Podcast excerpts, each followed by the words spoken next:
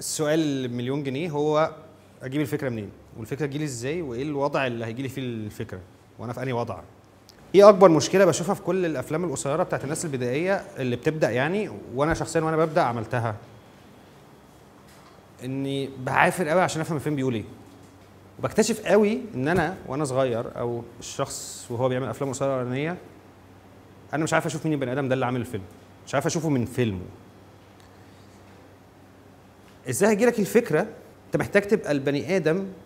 تعالوا نفكر في الفكره، تعالى يعني. انا حبيت الميتافور ده قريته اليزابيث جيلبرت اللي كانت كاتبه ايت براي لاف، كانت كتبت بعديه كتاب نسيت اسمه، بس كانت بتتكلم ان الفكره، تخيلها معايا ان الفكره كأن كل افكار اطفال وعايزينك تتبناهم، والاطفال دول ماشيين وانت طول ما انت قاعد كده الطفل عايز يشوفك انت اب كويس ولا لا عشان يطلب منك انك تتبناه، وانت في نفس الوقت انت كأب عايز تتبنى، فنفترض انك شخص عايز يتبنى، فالفكره بتقعد تيجي كده، فالولد ده شكله هيطلع ذكي، شكله ترابل ميكر، شكله قليل إيه الادب، شكله انرجيتك زياده، فبتقعد تختار، بس الافكار فلنفترض انها ماشيه طول الوقت حوالينا كده احنا مش شايفينها ومستنيه انها تتشعبط في بنطلونك كده.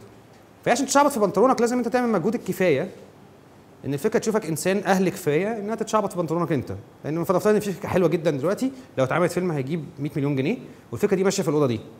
خلاص؟ هي عايزه تلاقي حد فيكم انها تتشعبط في بنطلونه وتقول له لو سمحت تبنيني وكبرني وربيني واكتبني وحاول تبيعني ونفذني ووديني للناس. الفكره دي هتجي لك ليه؟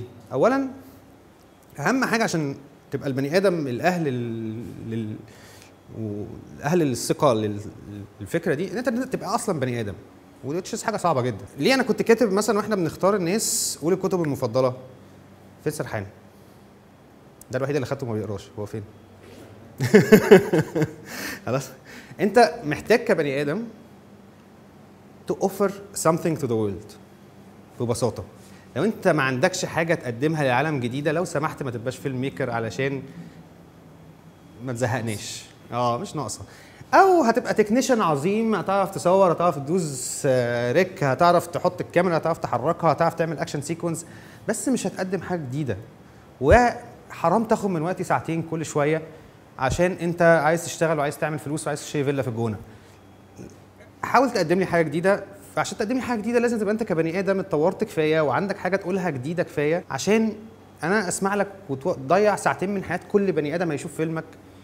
وعشان الفكره تجيلك لازم تبقى انت الشخص ده اللي عايز يقدم حاجه جديده للدنيا. تاني هرجع اقول باتمان. كريستوفر نولان. باتمان، قصه بدايه باتمان اتعملت كام مره قبل نولان؟ كتير. ليه نولان عملها حلوه؟ بعيدا انه اختار ستايل جديد انه عملها رياليستيك، بعيدا انه خلى جوثم المدينه الاسطوريه بقت شكلها كانها شبه آه شيكاغو، بعيدا عن الكلام ده كله نولان عنده حاجه جديده يقولها وعنده حاجه جديده يوفر للعالم. نولان قرا في الكوانتم فيزيكس، ونولان يعرف عن الفلسفه، ونولان يعرف عن البتاع. في مخرجين كتير جدا اصلا دراستهم مش اخراج وجامدين جدا. ليه؟ انهم عندهم حاجه جديده يقولوها، ازاي تحط الكاميرا وازاي توجه الممثل، كل الحاجات دي ممكن تعلمها في خمس دقائق.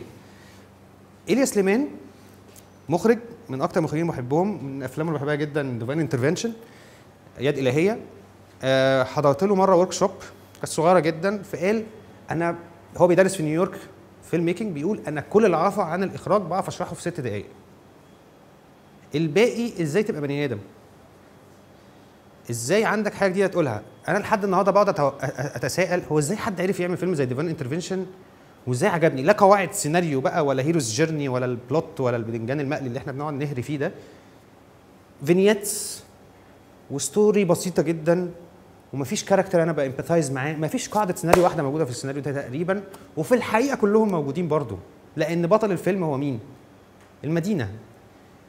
والمدينه هي اللي بتتطور والمدينه هي اللي بتعمل. ففي الحقيقه إيليا سليمان كان بيتكلم على فكره انت ازاي تبقى بني ادم بتوفر حاجه للعالم. نولان بني ادم مهتم بالسياسه، فشفنا السياسه. دارك نايت يمكن اعظم فيلم نولان بالنسبه لي، وفيلم كوميرشال جدا، وفيلم عميق جدا، وفيلم بيتكلم عن فلسفه عظيمه هي فلسفه الكيوس، وان انت محتاج اوردر، الانسان محتاج اوردر في الحياه ولا محتاج كيوس؟ الكيوس ممكن تعمل مدينه ولا لا؟ وعلى فكره ومن وجهه نظري واعتقد ده الحقيقه ان نولان رايت وينج، يعني مختلف في آرائه السياسيه عني. نولان دارك نايت بيقول ان الدوله لازم تتحكم في حياه الناس، وان الدوله من حقها تراقب الناس، وان الدوله من حقها تستخدم القمع ساعات، صح؟ الفيلم بيقول لما تبص عليه شويه تحسه فيلم رايت وينج، يعني تحس ان ال... ان اللي عمله شخص سلطوي ومؤمن بالسلطه ومؤمن بالدوله ومؤمن بكذا وبتاع. والجوكر اللي هو مؤمن بالكيوس في الفيلم طالع مجنون و... وعشوائي ومليفننت وشرير وكذا، فواضح ان الشخص ده عنده حاجه يقولها، ممكن تكون مش متفق معاه كبني ادم، بس الفيلم سفلتني وبحبه جدا وكل شويه بتفرج عليه. وانا بكتب اي فيلم لازم اتفرج على دارك نايت تاني، لان نولان عنده حاجه يقدمها للدنيا. فانت عندك ايه تقدمه للدنيا؟ مش هيبقى عندك حاجه تقدمها للدنيا لو ما بتقراش، ولو ما بتتفرجش على انواع فن مختلفه، ولو ما ما بتطورش نفسك كبني ادم و و و وممكن تتطور من كل الكلام ده لو انت محظوظ كفايه او عشت تجربه حياتيه كلنا ما عشناهاش.